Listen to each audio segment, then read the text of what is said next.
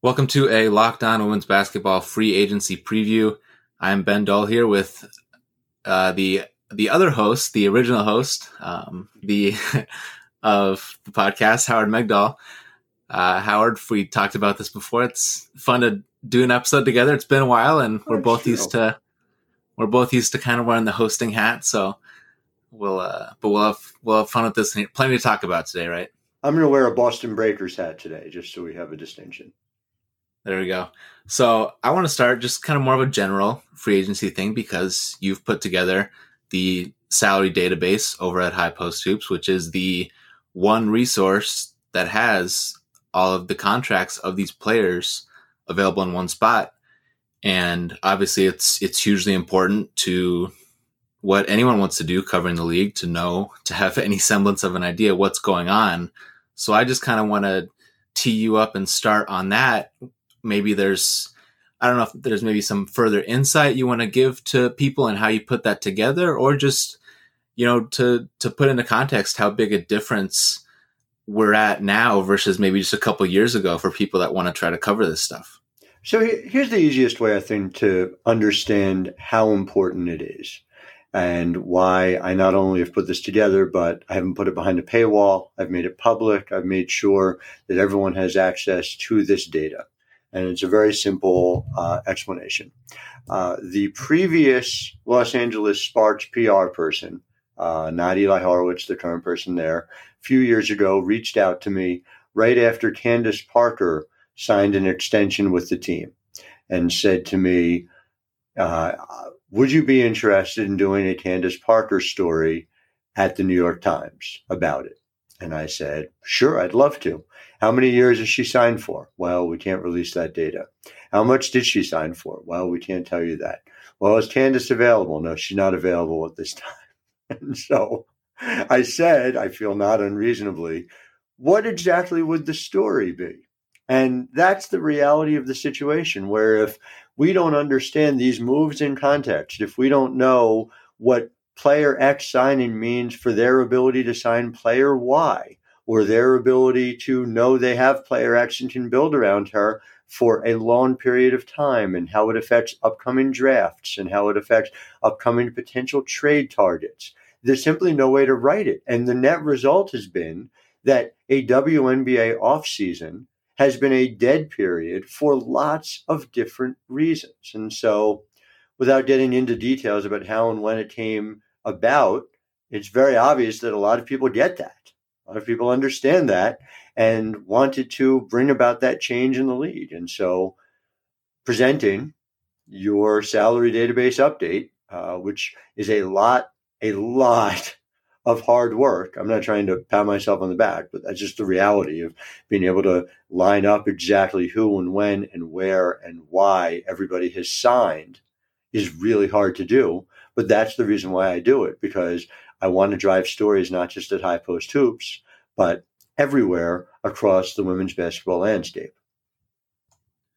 Well, I'll pat you on the back for it. I mean, thank you for doing it. It's I like, I mean, think think to, you know, think to like what two years ago when I was trying to cover every signing, and you know, you're you can do so much. You know, hey, does this player fit? Does it look good? But when you just don't have any semblance of a picture, it's it's just so much tougher to do. Yeah, hundred percent. And and it's just something that is a win for everyone involved. I remember I, I covered Major League Soccer for years, and the moment that Major League Soccer, the Players Association, released all of their salaries, team by team, and started doing that every year, it changed the way Major League Soccer was able to be covered. And I thought of that as a model for what I was trying to do with the WNBA. All right, so let's get into some names here. That's what that's yeah. what people are here for. So let's do it. Um, oh, I'm so psyched. So it, it, probably it feels right. I think to start with some of the bigger names. Um, mm-hmm. we, we've we've already heard that Elena Delle Donne, Emma Meesseman are likely to return. They have a verbal agreement with the mm-hmm. Mystics. Brittney Griner's been cored. Tina Charles has been cored. Skylar Diggins Smith is cored as well. That'll be a name we'll get to. I want to start with DeWanna Bonner. We had Rachel Galligan tweeted last night that she's seriously considering leaving the Phoenix Mercury. That can mean a lot of different things. Simply, you know, just leveraging them being one. But first, I mean, let's kind of lay out, you know, what what Bonner's path would look like be- with the new Max, Mm-hmm. and just you know, what's your kind of general feel on on what Phoenix is looking at right now? Yeah, I, I've heard similar things. Uh, I know that DeWanna Bonner has taken multiple meetings uh, with other teams. Uh, is one of the teams that took best interest, and that makes a lot of sense because Atlanta needs more scoring, and DeWanna Bonner certainly provides that. Uh, it, it, there's, and and let's point out, like you said, uh, she can get a max, the 185 max, because she'd be signing elsewhere as opposed to staying home. So there's a thirty thousand dollars uh, annually that she'd be leaving on the table uh, in year one by signing elsewhere instead. Now, that said, she's uh, a longtime veteran. She's obviously looking for her best situation. Uh, I talked to Diana Taurasi about her, uh, and Taurasi, who is certainly open to recruiting and is up for it, and said she's essentially standing back. She's letting DeWanna make her own decision. She said, you know, the 10 years we had together, uh, you know, can stand uh, for itself. And she certainly knows uh, what it would mean to stay here and what it would mean to not. And so I'm not surprised that she's exploring her options and considering where she ought to be. It's worth remembering the reason she is an unrestricted free agent and can't be cored is because she's been cored four times. So here's somebody who's been in the league for a decade and has not controlled her own destiny for essentially any of it. So exploring her freedom and figuring out what makes the most sense for her uh, as somebody who would be a good fit, the Swiss Army knife of a player, somebody who's able to score, somebody who's a terrific passer. Uh, she's a plus rebounder for her size. DeWanna Bonner would fit on just about any roster in terms of basketball. And so it's really just a question of are there teams that are close to winning that ought to bring her in? Yeah, and, and you mentioned Atlanta. Yeah, if if anyone that can score, shoot, do things with the basketball on offense, they would certainly certainly welcome that. Well, think for, about for, her as like an angel replacement with um, a different locker room presence. That might be the easiest way to think about what she'd be in Atlanta. Yeah, and and for Phoenix, you know, it's it's interesting because I I've been generally more of the mind like, hey, let's let's maybe settle down. Like, let's. I'm not really of the mind like all movement is good movement. You know, I'm I'm a little more a little more skeptical of that. But in this case, you know, I, I think it's it makes sense to look at Phoenix as you don't know what you don't know what you're going to get from Taurasi anymore. And as that that 2018 run, you know, they didn't win the title to be clear, but that that team was so much fun. And last year was pretty much a lost year. And I I would look at it too as with Taurasi as such a question question mark, her health. I, if she's just if she kind of has another year like that where she can't get off the ground, I don't think Phoenix gets into the conversation as a title contender without adding another big addition, which would be hard for obvious reasons. So to explore their options at this point from from just a basketball standpoint too, that seems to make sense. So they've made the decision. I remember talking to Jim Pitman about this uh, a year ago they've made the decision they're going to run with BG and D for as long as they can, as long as Taurasi is willing to do it, as long as she is there, she is in place. And I get that. I understand that. There's an argument to be made for it. You have a chance at Taurasi greatness if she's healthy. You have a chance to maximize that by putting her next to Brittney Griner, one of the great centers in the history of this game already. Uh, I think you do it. That said, they are so so dependent, like you said, on Taurasi being 100% and that big three that they've had for a long time. And if you don't bring Bonner back and you try and diversify a little more with some, let's say, mid-range talent rather than uh, those those three, and then the undergroup, whether it's Sophie Cunningham, uh, Smith, Turner, you know, those young players on the rookie deals, you might have an opportunity to spread your risk a little to mitigate it. Uh, but man, Bonner had a reasonably strong MVP case last year. And so, in a world where Elena Delle Donne didn't exist, she might have been the MVP. And letting her go elsewhere is going to be a difficult thing to replace, especially on this market, especially as you're trying to look at who are the players who could possibly do it. But uh, Kahleah Copper, who's drawn a lot of interest, is somebody who I wonder if Phoenix is trying to go after to try and get younger. It would make a lot of sense. Yeah, so so let's go to uh, another one of the bigger names, Skylar Diggins Smith, who you recently did a podcast with. People can go back and listen to that if they missed it. Uh, just what do you what are you making of the situation right now, and you know maybe maybe before we get into specific teams, if there's anything else you wanted to address there.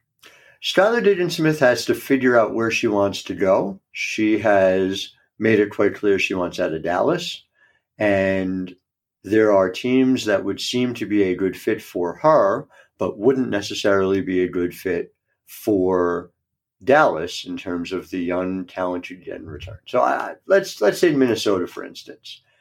Minnesota would be a wonderful opportunity for Skylar Diggins Smith. She would, I think, thrive under Cheryl Reeve in the same way she thrived under Muffet McGraw when she was back in college. And when I talked to Skylar, her number one thing is I want to win a championship. Her number two thing is where's a happy place for myself, for my son, for my husband. Uh, there's downtown apartment buildings in Minnesota where she could go live and be very comfortable and walk to work every day. So you know, Minnesota would be a great fit. But what, what are the Lynx going to trade Dallas in return for Skylar Diggins Smith? They don't have a lot of pieces who are necessarily expendable. Uh, Damiris Dantas is obviously extremely uh, talented on a pretty team friendly deal now, given what the new CBA uh, is calling for in terms of max salary. But they need Dantas. Dantas is their Rebekkah Brunson replacement. Dantas really thrived last year a significant part of their future.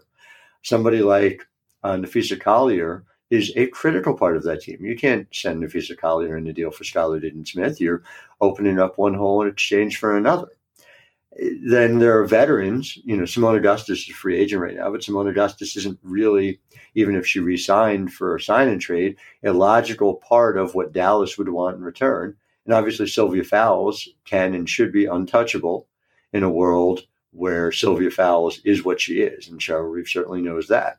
All of which is to say, I don't know how the two sides match up on a deal. And a similar issue with Atlanta uh, with the added uh, issue that I'm not sure Atlanta is on Skylar Diggins uh, Smith's list as a potential place to go. So there's a lot of uncertainty there that goes hand in hand with where she's going to end up. All of that said, I had a chance to watch her in person. Skylar Diggins Smith looks quicker than she did before she had the baby. Skylar Diggins Smith looks ready to help a team and she sounds ready to go commit to a place at age 30 for the rest of her basketball career. So there's a huge upside opportunity for whoever trades for her. So I'm, I'm glad you brought up Minnesota right away. I've got, I've got a, I tried to put together a bunch of trades. I've, the oh, one oh, I like the, the one I like the most, not to mean that it's, you know, hey, this is a slam dunk, but right. the one that I liked the most that I was able to come up with involves Minnesota. So here it is. Three team deal. Minnesota gets Minnesota gets Skylar. Mm-hmm. L.A. gets Steph Talbot, and Dallas's first round pick from Vegas, which is ninth overall. Mm. Dallas gets Minnesota's first, number six overall, so they're they're moving that pick up a few spots, which is probably which is really important if early entrants aren't entering the draft and pushing more people down. True. To make number nine more valuable. And then pick one, Maria Vadeeva or Kalani Brown with obvious questions of Maria Diva, Vadeeva just being a big part of a national team. Does she want to go to Dallas? All that, et cetera, et cetera. Your, your thoughts. oh, I know Brian Agler loves Vadeeva. So that's significant in and of itself. Kalani Brown, I think, is uh, a monster talent in waiting, you know, who just needs to get the minutes to be able to do it. And obviously, she'd be a great fit uh, going going back to uh, Texas as well. It, it's interesting. It feels a little light for Skylar Diggins Smith uh, and the amount of talent that she's getting. It seems like Minnesota would be getting very much the best of that deal, especially with this being a little bit of a thinner draft here in 2020, especially relative to 2018 and 2019, which were really deep drafts. Uh, but You know, obviously, if I'm Cheryl Reeve, I do that yesterday. Yeah. Well, and the thing is just, you know, yeah, and the thing too is just, you know, none of, none of these none of these trades when it's the players made it clear it's going to be quote unquote equal value, right? I mean, you know, Vegas got the Liz Cambage trade done without putting in the number one pick. Well, think about it so, this way: it it's not a binary thing, right? And, Skylar was even talking about this on the podcast a little bit. If Skylar Diggins Smith says there are six teams I'll go to, well, that's half the league. You can leverage. You've got the ability to go back and forth.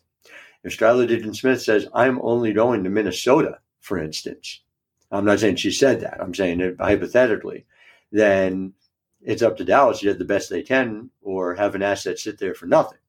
So there are different ways in which this can go. You think about what ultimately Chicago got for, say, Sylvia Fowles a few years ago. Sylvia Fowles. Oh my God. I mean, Minnesota stole her uh, because she was prepared to sit out the season and did sit out a portion of the season before she came over to Minnesota. So if Skylar Diggins Smith is ready to do that and to pick a team and go from there, I mean, you know, just use the NBA version of this. Carmelo Anthony was unwilling to do that because he didn't want to leave money on the table. And then the Knicks ended up having to trade all their assets in order to get him. Yeah. So uh, uh, I, I did like that one for all sides. And, and, you know, maybe something else obviously has to go in there, but I thought LA was an interesting team to bring in because you kind of start it from the point of, okay, well, who has, who has a young player somewhere mm-hmm. that's interesting to Dallas? And, no, I like it. And, yeah. and, and by and, the way, LA, I'm just, just going to point out, LA's got some stuff to figure out, but they're already coming into free agency at 775,000 in guaranteed uh, and rookie salaries for 2020, uh, which puts them within shouting distance of the 1.3 million dollar cap. They're going to have to replace Alana Beard, and they're going to have to figure out what they do about that core. So, you know, adding someone like Skylar Diggins Smith would be real, real interesting. You put her next to Chelsea Gray, and you might have what would also be the ideal American backcourt uh, as your as your LA backcourt. Yeah, I did. I did look at just just at LA, and the question I asked is, whether they bring back Tierra and Pratt or not. I just feel like the the most important need for them that got exposed in the semis, and maybe we can kind of transition into talking to about LA now as as one of those semifinalists is that it just getting something else on the wing just feels like such a more pressing need. They need someone that can be a threat. And this really, you know, this can't play four not, on five anymore in this league. You cannot do it. Yeah. Yeah. yeah. That's and, why I think Angel makes the most sense out there. I think Angel McCoughtry to the Los Angeles Sparks has been the thing that has made, and, and this is not with reporting. This is just purely what I think would be the best fit, uh, would be Angel McCoughtry out there. Of course, you know, to discuss it with their uh, general manager uh, would be a useful, helpful thing, and uh, they'll just need to pick a general manager first. Any day um, now. Any day. Now. And with with LA, next next off season might get pretty grim with all the people that they're going to have to resign and somehow make it all fit. And with well, resign few- or or is Candace going to keep playing? You know, Candace was real unhappy at the end of 2019. And will Candace be comfortable after 2020 saying, all right, now it's time to hang it up? Uh, she has certainly done everything you can ask of a player. Candace Parker is going to have a huge future in broadcasting, as we've seen already. Uh, she is an absolute uh, gift to television. And so if Candace Parker doesn't like what's going on in LA, will she stick around? I have my doubts. Yeah, so trying to trying to look elsewhere on, with LA, you know, does Alina Iagupova come over? I, have kind of been trying to bang that drum for a while because mm-hmm. just watching her, I mean, she is an unbelievable scorer, and any if you want to allude or just outright say any kind of, you know, Euro kind of stereotype, like that is false. Like she is an awesome athlete. She is a bowling ball, like with the ball in her hands. Like if, if she comes over, like that's, that's your fifth scoring threat right there. Yeah, it's very true. And, and I, I know she was on the radar for Penny, but obviously Penny not being there anymore it's interesting. It would be interesting to know how significant of an option that is. But I totally agree with you. I will just point out that it is always a difficult transition. You know, I, I, I mean, coming over and playing in the W for the first time, it's difficult for rookies. It's difficult for veterans. I remember uh, Marine Johannes uh, was coming over, and I had somebody in our Facebook messages at High Post Hoops and was screaming about the fact that we didn't say that she was going to be the leading scorer on the Liberty and was going to be their obvious star. And and I think very highly of Johannes, and she had a terrific rookie year. But it's a transition. It is absolutely something that requires time. And so, assuming she would come in and be, let's say, a McCoughtry level uh, option is a difficult one. But there's also the fact, and, and it has to be said, Angel has never been anything other than the first option anywhere she's been. And she would not be. She would potentially be, at best, first among equals in LA, and more likely, she would be a second, third, or fourth option. Uh, her usage rate would change accordingly, uh, as it should, uh, which is no slight on Angel McCoughtry, but there are absolute stars. There are former MVPs there in both Candace Parker and Nneka Ogwumike. And there's, in my mind, a future MVP in Chelsea Gray. Yeah, and uh, you know, one thing I would say to to the uh, the comp with Marine is just that you know Marine is you know ninety pounds. just I you know I, I think the the Yagapo would be much is much much more built to handle contact is the one thing I would say. Yes to differentiate I, I, want to be clear about. I was not making a comp between the two players in terms right, of style yeah. or physically, or saying all European players are similar in that way. I'm simply pointing out that Marine, who could get to the basket at will overseas, and by the way, did a pretty good job getting to the hoop when Katie gave her the opportunity last year in New York as well. It wasn't as if she was purely a three point uh, shooter and that was it but it was a transition coming and playing in the WNBA in the finest league in the world. And so that transition period varies for different players, but it happens for everyone, domestic or foreign. Yeah. And the to the idea of of Angel joining this group, you know, I, I don't think I would even do like the oh, how much three point shooting are they gonna have? Blah blah blah. Like I I think if if you can make a big addition, they just have to do it because I, if they if they more or less bring this team back, I don't think they're be good enough to win a title. No, I, there's no reason to think they would. And you have to be thinking less about in the locker room right now and more about how do you maximize the talent here. I don't think you can plan this team around. We're going to have the type of consistency and multi-year um, fluency that you saw that helped Connecticut get within a game of winning the title and helped Washington win it all. This is a team that you have to say, all right, we have Candace Parker. We know we've got her for 2020. We've got Nneka Ogwumike. We've got Chiney Ogwumike. We've got talent on this team. And before we shift from pure veterans to looking to build for the next five years around Chelsea Gray, which has to be the long term play when you look at the talent that Chelsea Gray brings to the table. Uh, you try and figure out how do we maximize winning in 2020 and can we catch lightning in a bottle? Absolutely. Uh, as far as anything else with LA, the the last thing I had is just between Sydney Wiese, Marina Mabrey, Alexis Jones, mm-hmm. with with Mabrey, I think being the one that's clear they need to prioritize at this point. To your point about building around Chelsea Gray, a, sh- a shooter of that caliber, is a pretty clear fit. It might be time for them to kind of consolidate there because maybe they squeeze in one more vet, even if they make a big move, and just to maybe give them something else. Namely, you know, I, I think the I think the and maybe you can add some broader context to this. I think the backup point guard market is interesting because we could just see everyone go back to their own teams and LA, who you know it was it it got kind of dicey for them because if they weren't going to split up Candace Parker and Chelsea Gray, they might they might need they well, they do need they do need one more one more true point guard. I think they do. They do, and, and and so to me, if I'm prioritizing uh, among that trio,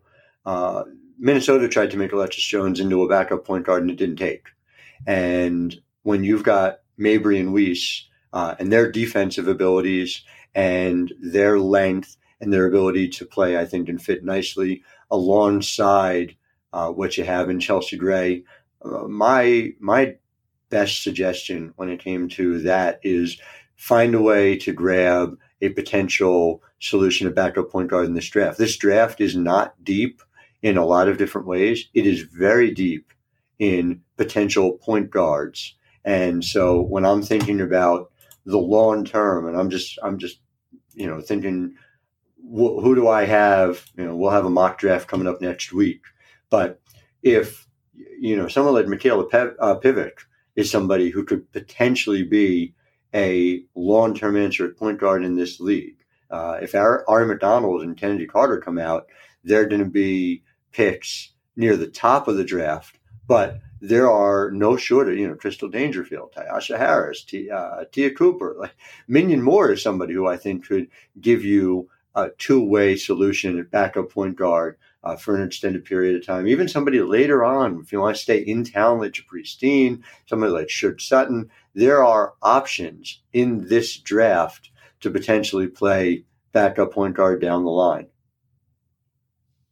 Well, and they're they're uh, they're gonna have to dig pretty deep. They they have to wait till uh, the eighth pick in the second round. They had got that in the Jantel Lavender trade, uh, and uh, said, said GM I'm sure is working furiously right now to uh, yes. to scout to scout those names. Has to has to do it. I mean, there's moving up too as well. I mean, something like Pat, Alexis Jones is a talented, valuable player. I wasn't meaning to be dismissive of what she brings to the table, but if you have too many players at that spot and you have a need to fill, uh, something like Alexis Jones and the eighth pick in the second round to move up to let's say 14, if Minnesota wants it, for instance, might be a way to do it.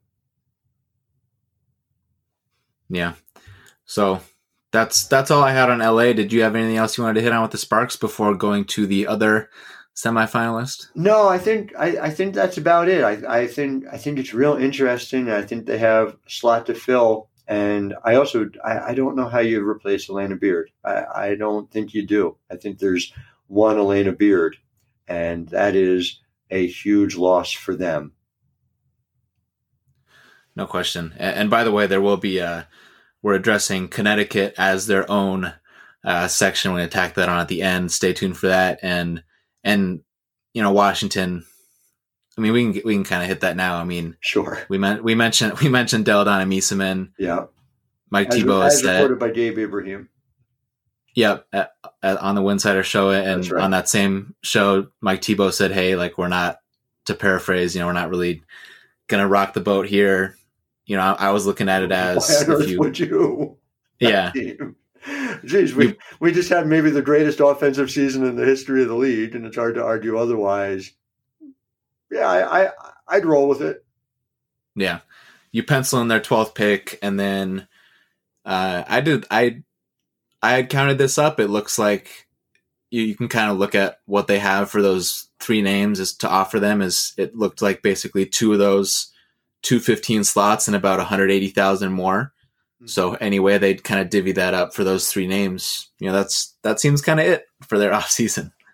Sounds like a logical thing to me. Yeah, obviously keep Kristi Tolliver if you have the opportunity. She's so important to that team in so many different ways. And uh, Elena Delle Donne, um, I, we should we should try and figure out if she's good or not. Right? That would be a good use of our time in this free agent pod, uh, podcast. I mean, yeah. holy cow! I, I just it's, it's just to, to all our listeners, not just not just Elena as a player. Go see her live when you have the opportunity. You got to see the way she physically manifests herself uh, on a game. It is something to see up close. I, have got two uh, children at home and, and, a wife who's become a huge WNBA fan uh, through my work. And there are a lot of games, we're watching games all the time, right? But when Elena Delle Donne comes to town, we go see her in person. You, you go see her when she's in your town. In the same way that when Breanna Stewart is in your town, you go see her. And when Diana Taurasi is in your town, you go see her because how many opportunities do you get? Yep, wholeheartedly agree there. So the Aces, Liz Cambage is a restricted free agent. like Chelsea Gray of LA and a player of that caliber, anything short of them asking a trade, there's no way on earth that they are changing teams this Nope. off season. Nope. And apparently Liz Now- is buying real estate in Las Vegas. Sounds like she's sticking around. So There you go. Good Yeah. news for them. good, good So- news for the Las Vegas real estate market.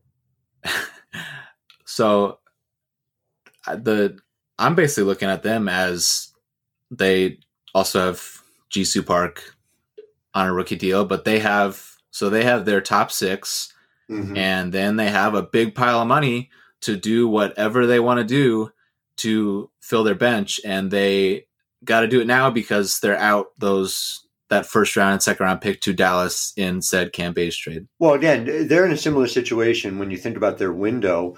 In that Liz Cambage has told me she's going to play in 2020, and she doesn't know if she's going to play after that. And so you have to plan around having a generational talent like Liz Cambage for now. It's it's about today and tomorrow. It, similar to LA, right? Tomorrow you can plan around A'ja Wilson for the foreseeable future, and it's a great opportunity. I mean, you know, it's not a rebuild. A'ja Wilson is a franchise icon. But for 2020, it's how do you best make what is sometimes a difficult on-court fit with Wilson and Cambage and the way they overlap in terms of where they are on the floor to make sure that works. And so to me, the biggest failure when I think about Las Vegas last year is that they went into 2019 saying, we're going to try and make what is a challenge on the floor work with a rookie point guard who's arguably playing out of position in Jackie Young. And I am bullish on Jackie Young's WNBA future. But asking her to, on a veteran team, be that floor leader, it didn't work. And, and I don't know why the thought was that it would work. Uh, I also don't understand it when you've got Kelsey Plum right there. I, I think this league has criminally underrated Kelsey Plum since the lead up to the draft when San Antonio uh, didn't, uh, at least some portion of San Antonio didn't want to draft her. And and she's Kelsey Plum, and she's just put her head down and done the work, and she's become. She went from I, I think underrated, but let's say slightly below average defender in college to a plus defender to go along with somebody who's capable of finding her teammates, uh, a tremendous three point shooter, somebody who should be part of the national team conversation. I'm big on Kelsey Plum. I think if you are Vegas, you make her your playmaker and you build around it. But if they're not prepared to do that, then you have to think in terms of, well, Layshia Clarendon's a free agent. Layshia Clarendon is a tremendous, tremendous player uh, and somebody who could help them figure out their offensive possessions in some fundamental ways. So that's the biggest thing. You're absolutely right. Yeah, they can stack their bench. They can figure out how to make that work, and they've got some money to be able to do so. I, I'd be shocked if they're not one of the teams in on Kahleah Copper as well. Uh, you know, but that said, they need to figure out point guard, and they need to figure out how to become more of a three point shooting threat. You know, Bill Laimbeer made some nods to it in his offense early on in the year. You you could speak to this better than I can. You saw him live, and you've been covering them uh, day in and day out. But they it seemed almost like they regressed on it over the course of the year and went back to the Bill Laimbeer school of lawn twos more by the end of the year. Yeah, I well, I kind of, I kind of have a bit of a rant on the whole aces three point shooting thing. Like, eh, well, and it's, it's, this isn't what people are going to expect.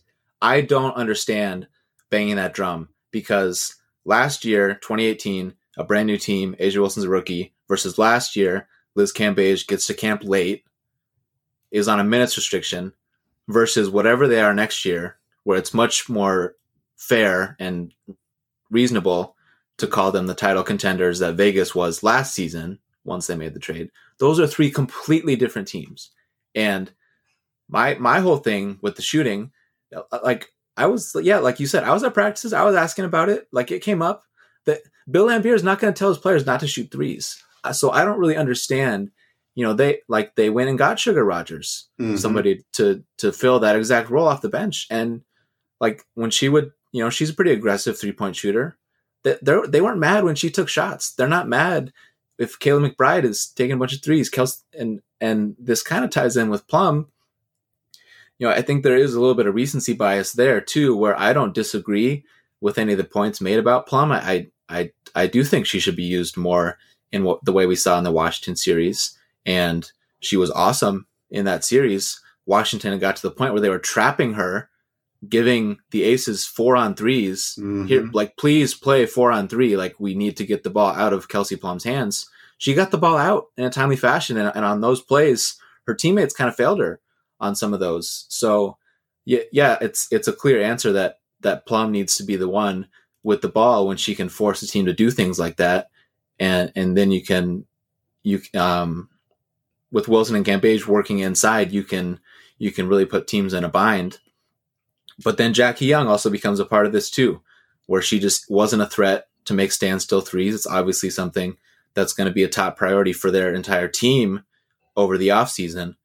But between you know the thing that people f- seem to forget with Plum is she, the ball just wasn't going in the basket at the beginning of the season, and some of that might have been a self fulfilling prophecy to where you know seeing the ball not go in was further reason to not give them the bigger share of the offense that people argue she should have had.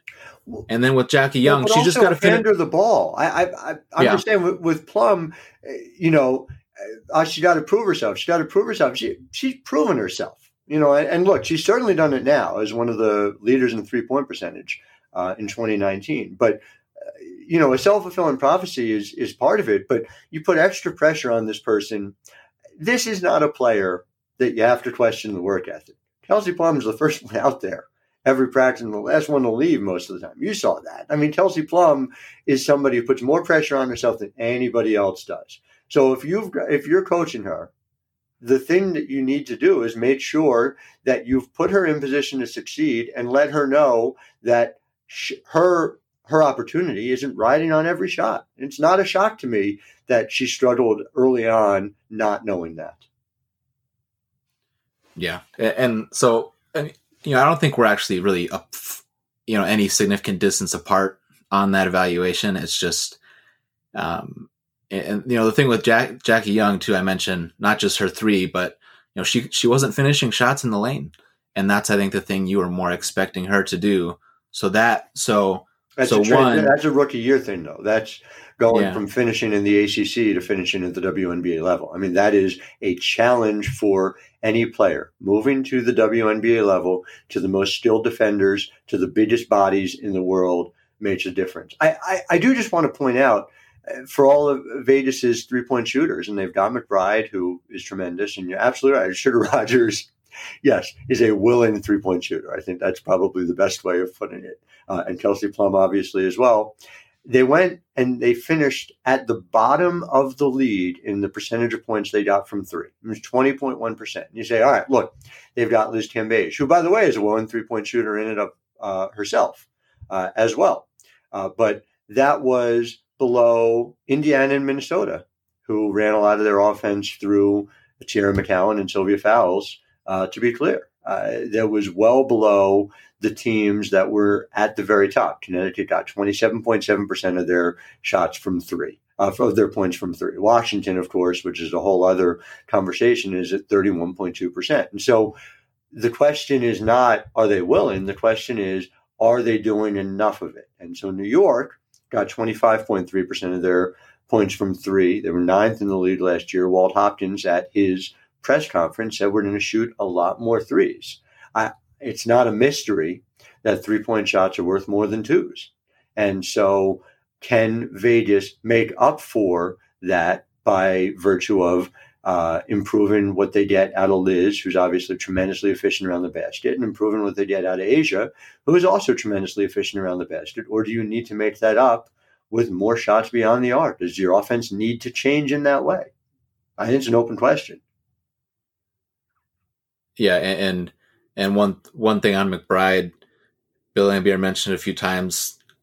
She just wore down at the end of the season. Mm-hmm. and he really you know seemed to feel pretty strongly that way so maybe you know a big priority for them is they're going to have to maybe keep a more careful eye on her minutes and you know one more thing to the shooting is you know also i think it, it might kind of have to be their team because you look to the nature of liz cambage and a'ja wilson that it's of their nature you know what they're good at is making shots over you Mhm. because Liz is so much bigger than everybody And then A'ja is such a unique jump shooting talent at the forward position. It's also kind of, I think it's going to be the nature of their team because that's what those players do well. So they're not, you know, they're the onus on them to kick it out, by the way, when they don't necessarily have three, four threats around them all the time. So it's not going to be as easy of a decision. The, the onus to get them to get, get rid of it, it has to be much more aggressive because they can still finish over people so easily. Well, and and I just add to that. All right, so what are you building around? What are your building blocks? They're obviously Cambage and Wilson this year, and if we accept that they're going to do a lot of uh, their damage uh, inside the paint, which is a perfectly reasonable thing uh, to see, I you simply say, all right, does the rest of your roster? Do you have the luxury with the rest of your roster of anything more than just as much shooting, as much spacing as possible. I'm not sure you do. Yeah, so let's let's maybe get into some some targets and can also kind of talk about the the other bench players there. Just you know, one one I think just what they see with Tamera Young might kind of be the first domino worth pushing over. She started games for them down the stretch last year and in the playoffs. Mm-hmm. Her size, her defense, they really needed that she was a team that kind of kind of gave them a jolt when they would start games flat, etc. So if they do replace her, you know, it better be someone really good. You know, for one, as much as again, like you can poke at poke at her. You know, she's not an awesome three point shooter, but thirty percent from three. Listen, yeah. Shekinna Stricklen is an unrestricted free agent, and Connecticut's yep. going to have some difficulties putting it all together, if they are providing anything like the young max as as they should be providing to Courtney Williams and Jonquel Jones especially. And so if you are thinking for Las Vegas, how do you you need to create the space for both Wilson and Cambage. I, I mean, I, I, don't mean to keep beating that drum, but how do you do it? Well, one of the best three point shooters in the league wouldn't be a bad way to start. Yeah, and and one of one of the ideas I've been kicking around in my head too is I wonder if we end up seeing somebody give someone the 185 max, which Connecticut of course may very well give her anyways, mm-hmm. but if someone does that, gives that to somebody on a one year deal and maybe with the idea of a wink wink of hey like can you sign with us later for more you know for a little less on a multi-year deal because we do this solid mm-hmm. I wonder if that might happen. stricklen would obviously be an awesome person to do that with, and, and maybe even some other people Vegas might target with this room. I mean, when you think about stricklen she's, you could argue, a critical part of what the Sun do and have done, right? And so that would be a big change to see her go to Las Vegas. And you just think about one team made the finals last year, the other ends up in the semifinals. You could see that as the type of move that tips the scales. Yeah, they, they you know, their number one defense last year largely, you know, largely they're just playing to, you know, hey, we have all this size at the rim, you know, come, you're welcome to come finish over us if you can. So I don't see any reason to knock that idea down. That would, mm-hmm that would really propel them towards really, you know, becoming an unbelievable offense as well. And looking elsewhere, one name I thought that was interesting for them is Glory Johnson. Maybe they try to with the with the, with but the idea. Three, in other words, well, with the idea that we're going to continue to play Dearica Hamby a lot at the three, and maybe that's because you know someone else gives Ty Young a big offer, and lures her away. Mm-hmm. But hey, we're fine with Hamby at the three anyways, a lot. And then the, those backup four minutes, maybe we try to bring in Glory Johnson as a backup five, and it's another person we can throw out there and do a lot of switching, which they had to resort to, which anyone probably has to resort to against Washington or Seattle now that they're back together. And you know, there's so much built on pace and rebounding. Hey, here's an awesome rebounder who can rim run. Just you know, just it it it might it might not be big enough of a need to get more minutes there, but if, if well, the other question is, can somebody give Glory a starting job, or is that is that what she is? Is she a rotation player at this point, Uh, Glory Johnson would be uh, for lots of reasons, not least of which she is a very Bill Laimbeer type player when it comes to what she's battling, going after. Uh, I, you know, I, I can't, I can't even count how many late game situations where Glory Johnson's the one who comes up with the rebound in a key spot. And so I could absolutely see her being part of a championship run for them. And Essence Carson, an unrestricted free agent, maybe that can be another target, a three and D kind of player. Was was a tough year for her last year, got banged up, but if she's healthy, that could that could be a target for them. And then at backup point guard, they're another team. They could bring back Sydney Colson. They've also got Lindsay Allen, who missed last season after going undergoing knee surgery. So maybe you one of those two somehow, maybe both of them make it. Seems unlikely, or they go get somebody else, maybe even former someone else who played for Laimbeer, Bria Hartley. Bria Hartley's out there. I mean, she's not the same kind of playmaker that Sydney Colson became last year. It's interesting. I, I mean, Colson's evolution as a player relatively late in her career. She's been around a few years and being able to find her spot, I thought was one of the revelations of the 2019 season. So I, I'd be surprised if they moved on from Colson. I guess would be the simplest way to put it. But I think there's also an opportunity to potentially have her go somewhere else because certainly they were not the only teams who mentioned yeah, and uh, to to echo that from a basketball standpoint, and just seeing how beloved she was in that locker room, I, I see no reason for them to move on from Colson. Mm-hmm. But to to wrap on Vegas, any any thoughts on them as a as a DeWanda Bonner team or even a McCoughtry mm-hmm. team? Do you think do you think about it? Maybe, but here's the problem, right? The problem with Bonner is that she's not what you would call an extremely efficient three point shooter. You know, she shot 27.2% from three last year. She's at 30% for her career. It's the same reason why my concern uh, is with Angel as a fit. So they're using a lot of possessions. They're using a lot of possessions not spacing the floor from three. And I don't think you have that luxury when you have the already established luxury of A'ja Wilson and Liz Cambage, but with the limitations that that presents as well. I think you gotta spend your money on three point shooting beyond those two. Have to. All right. Thank you all so much for listening. That wraps up part one of this three part preview for free agency that you get here on Locked On Women's Basketball. Thank you so much to Howard for joining the show. Check out the full uh, salary breakdown, the database he offers over at High Post Hoops. You can you can totally take that and run anywhere. That's the great thing about it. You can build your own sheets. You can map out scenarios for different teams. That's you know kind of the whole. You know, it's not ev- this isn't everything to you know covering the league, but it's a big part of it, and it makes it a lot more fun. There's this is an angle that obviously a lot of basketball fans enjoy. So remember, you can go check that out and be sure to subscribe to this podcast. Leave us a review, and you can reach out to either of us on Twitter at Ben underscore Dull at Howard Megdal with with feedback, suggestions, things you want us to cover, and be sure to go read over at High Post Hoops and stay tuned for parts two and three coming out over the weekend.